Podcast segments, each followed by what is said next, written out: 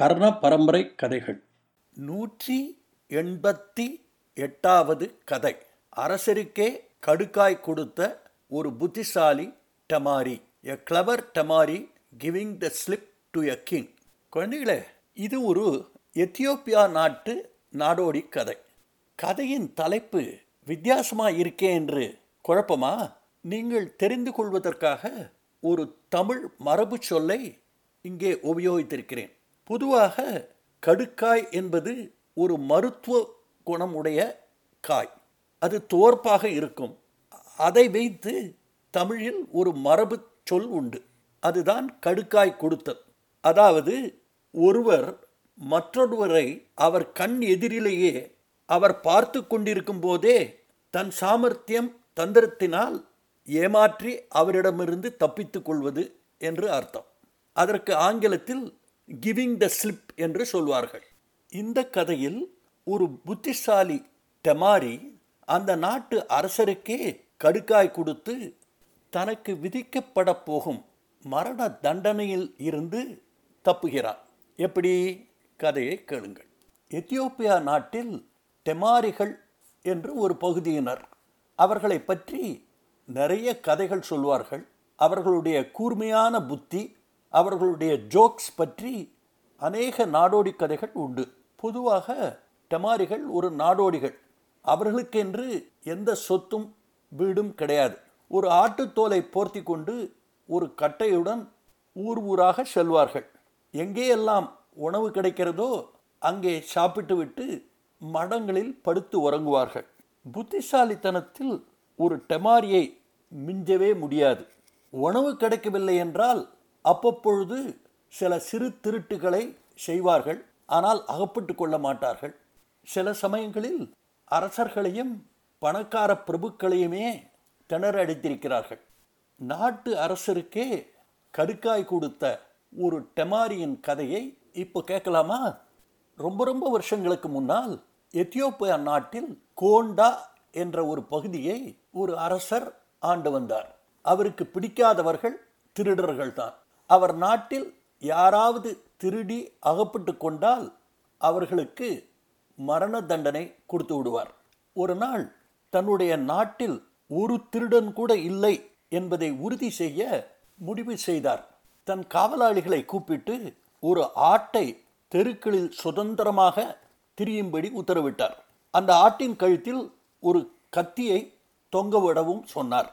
தினசரி அந்த ஆடு நாள் பூரா தெருக்களில் சுற்றிவிட்டு இரவு அரண்மனைக்கு திரும்ப வரும். நிறைய நாட்கள் ஒரு சம்பவமும் நடக்கவில்லை. மக்களுக்கு பயம். ஆட்டை திருடி மாட்டிக்கொண்டால் மரணம் நிச்சயம் என்று அவர்களுக்கு தெரியும். அதனால் யாரும் அந்த ஆட்டு பக்கமே போகவில்லை. ஒரு நாள் அந்த ஆடு ஒரு வயலில் மேய்ந்து கொண்டிருந்தது. அப்பொழுது அங்கே பசியோடு ஒரு டெமாரி வந்தான். சுற்றுமுற்றும் பார்த்தான். யாரையும் காணவில்லை. ஆட்டின் கழுத்தில் தொங்கிக் கொண்டிருந்த கத்தியை எடுத்து அந்த ஆட்டை வெட்டி அந்த ஆட்டு மாம்சத்தை ஆனந்தமாக சாப்பிட்டு விட்டு அங்கிருந்து யார் கண்ணிலும் படாமல் கிளம்பி போனான். வழக்கம் போல் இரவில் ஆடு திரும்பவில்லை என்ற செய்தி அரசருக்கு சொல்லப்பட்டது. அரசருக்கு அந்த ஊரில் உள்ள டெமாரிகளின் மேலே தான் ஒரு சந்தேகம். நிச்சயமாக இந்த ஆட்டை அவர்களில் ஒருவர்தான் திருடியிருக்க வேண்டும் என்று தீர்மானித்தார். அவர் நகரத்தில் நிறைய டெமாரிகள் இருந்தனர். ஊரில் உள்ள எல்லா டெமாரிகளையும் அரண்மனை சபா மண்டபத்திற்கு அழைத்து வர காவலாளிகளுக்கு உத்தரவிட்டார். காவலாளிகளுக்கு மேலும் சில உத்தரவுகளை பிறப்பித்தார். சபா மண்டபத்திற்கு வரும் வழியில் இருக்கும் வெளி வறண்டாவில் சில தங்க நாணயங்களை தரையில் போட உத்தரவிட்டார். அரசர் நினைத்தார் ஆடு திருடிய திருடன் நிச்சயமாக தங்க நாணயங்களை பார்த்தவுடன் அவைகளை திருட முயற்சிப்பான். அதற்காக அவன் குனியும் பொழுது அவனை கையும் களவுமாக பிடித்து விடலாம் என்று நினைத்தார். அவர்கள் சபா மண்டபத்திற்குள் வருவதை மாடியில் உள்ள ஒரு அறையின் ஜன்னல் வழியாக கவனிப்பது என்றும் தீர்மானித்தார்.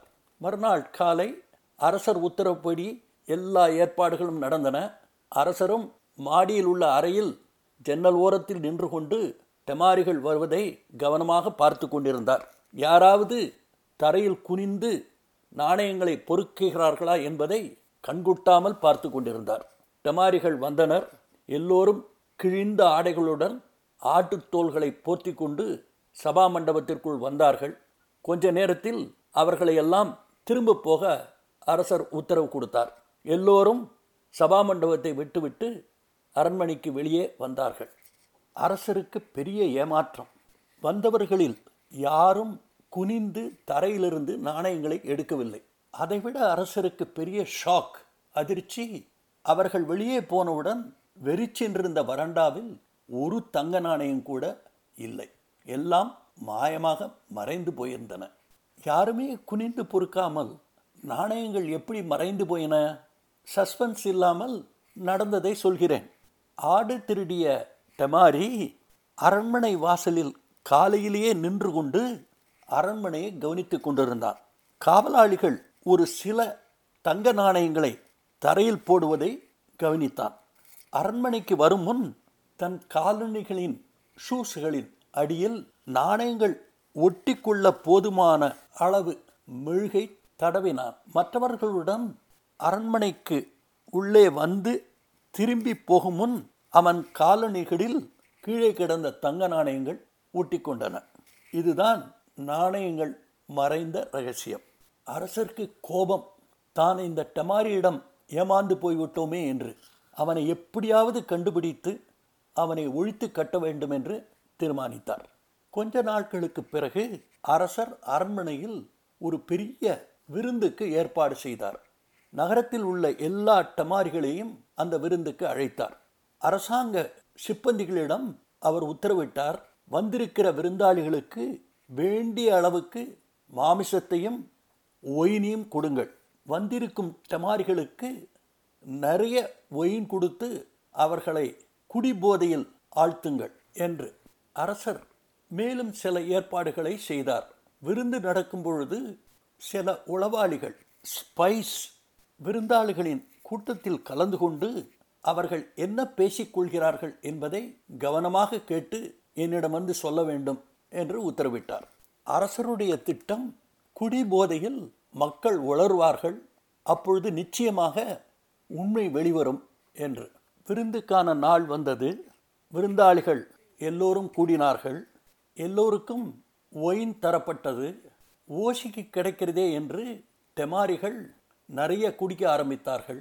அவர்கள் கேட்க கேட்க தாராளமாக அவர்களுக்கு ஒயின் தரப்பட்டது. கொஞ்ச நேரத்தில் எல்லா டமாரிகளும் முழு போதையில் மூழ்கினார்கள். எங்கே பார்த்தாலும் சிரிப்பும் கும்மாளமும் தான்.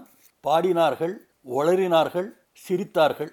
அப்போது ஆட்டையும் தங்க நாணயங்களையும் திருடிய டமாரி முழு போதையில் தான் எப்படி அந்த ரெண்டு திருட்டுகளையும் யாருக்கும் தெரியாமல் செய்தான் என்பதை உரத்த குரலில் பெருமையாக பேசிக்கொண்டான். டெமாரியின் பேச்சு அங்கே சுற்றி கொண்டிருந்த அரசருடைய ஒரு ஸ்பையின் காதில் விழுந்தது. பேசிக்கொண்டிருந்த டெமாரியின் முகம் அவனுக்கு சரியாக தெரியவில்லை. இருந்தாலும் ஒரு சந்தர்ப்பத்துக்காக பொறுமையாக காத்து கொண்டிருந்தான். அவன் எதிர்பார்த்தபடி கொஞ்ச நாழிகையில் எல்லா டமாரிகளும் குடிமயக்கத்தில் தரையில் படுத்துக்கொண்டு குரட்டை விட்டு தூங்க ஆரம்பித்தார்கள். இந்த சந்தர்ப்பத்திற்காக காத்து கொண்டிருந்த அந்த ஸ்பை டெமாரியின் பக்கம் வந்து அவன் கையில் ஒரு அடையாளக்குறியை போட்டான். இந்த அடையாளக்குறியை வைத்தே மறுநாள் இந்த திருடனை பிடித்து அரசரிடம் ஒப்படைக்கலாம் என்ற நினைப்பில் டெமாரியனுடைய முகத்தை சரிவர கவனிக்காமல் போய்விட்டான். அந்த ஸ்பை நேராக அரசரிடம் சென்று தான் செய்த காரியத்தை எல்லாம் சொன்னான். அரசருக்கு ரொம்ப சந்தோஷம். இந்த தடவை இந்த திருடன் என்னிடமிருந்து தப்பவே முடியாது என்று நினைத்தார். தன்னுடைய காவலாளிகளை கூப்பிட்டு மறுநாள் காலை டெமாரிகள் வெளியே போகும் முன் அவர்களை வரிசையாக நிறுத்தி அவர்களுடைய கைகளை காவலாளிகள் சோதிக்க வேண்டும் என்று உத்தரவு போட்டார். இரவில் எல்லோரும் நன்றாக தூங்கிக் கொண்டிருந்தார்கள். ஆடு திருடிய டெமாரிக்கு சட்டென்று முழிப்பு வந்தது. சுற்றுமுற்றும் பார்த்தான் எல்லோரும் அயர்ந்து தூங்கிக் கொண்டிருந்தார்கள். அவனுடைய குடிபோதை முழுவதுமாக நீங்கி அவன் ஒரு தெளிவோடு இருந்தான். தன் கையை பார்த்தவனுக்கு அதிர்ச்சியாக இருந்தது. தன் கையில் ஒரு அடையாளக் குறி இருந்தது. புத்திசாலியான அவன் தன் நண்பர்கள் தூங்கிக் கொண்டிருக்கும் பொழுதே தான் என்ன செய்ய வேண்டும் என்பதை மனதிற்குள் தீர்மானித்து அதை உடனே செயல்படுத்தினான். மறுநாள் காலை விருந்துக்கு வந்திருந்த எல்லா டமாரிகளையும் வரிசையாக நிற்கச் சொன்னார்கள். முந்தின இரவு அரசருடைய உளவாளி ஆடு திருடிய டமாரியின் கையில் போட்ட அடையாளக்குறி எல்லோருடைய கைகளிலும் இருந்தன.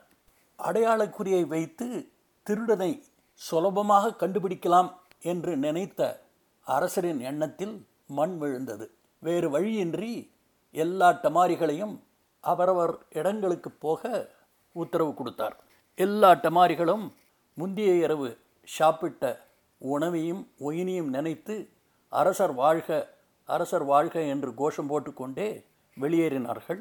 கூட்டத்தோடு கூட்டமாக ஆடு தங்க நாணயங்கள் திருடிய நம்முடைய கதையின் கதாநாயகனான டமாரியும் அரசருக்கு கடுக்காய் கொடுத்ததை நினைத்து பெருமைப்பட்டு கொண்டு வெளியே சென்றான்.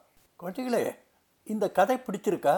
பொதுவாக நாடோடி கதைகளில் மந்திரஜால கதைகள் புதிர் கதைகள் அனிமல் ஸ்டோரிஸ் என்று இருப்பது போல் ட்ரிக்ஸ்டர்ஸ் டேல்ஸ் தந்திர கதைகளும் ஒரு பகுதி. தந்திர கதைகள் படிப்பதற்கு சுவாரஸ்யமாக இருந்தாலும் அவைகள் நீதி போதனை கதைகள் இல்லை. மேலெழுந்து வாரியாக நாம் படிக்கும் பொழுதும் கேட்கும் பொழுதும் அந்த திருடனனுடைய புத்திசாலித்தனத்தை பற்றி நாம் பாராட்டுவோம். ஆனால் அதே சமயத்தில் நம்முடைய ஞாபகத்தில் வைத்துக்கொள்ள வேண்டியது பல நாள் திருடன் ஒரு நாள் நிச்சயமாக அகப்படுவான். எல்லா ட்ரிக்ஸ்டர் டேல்ஸிலும் திருடன் ஏதோ ஒரு சமயத்தில் ஒரு சிறு குழுவை விட்டுவிட்டு போவான்.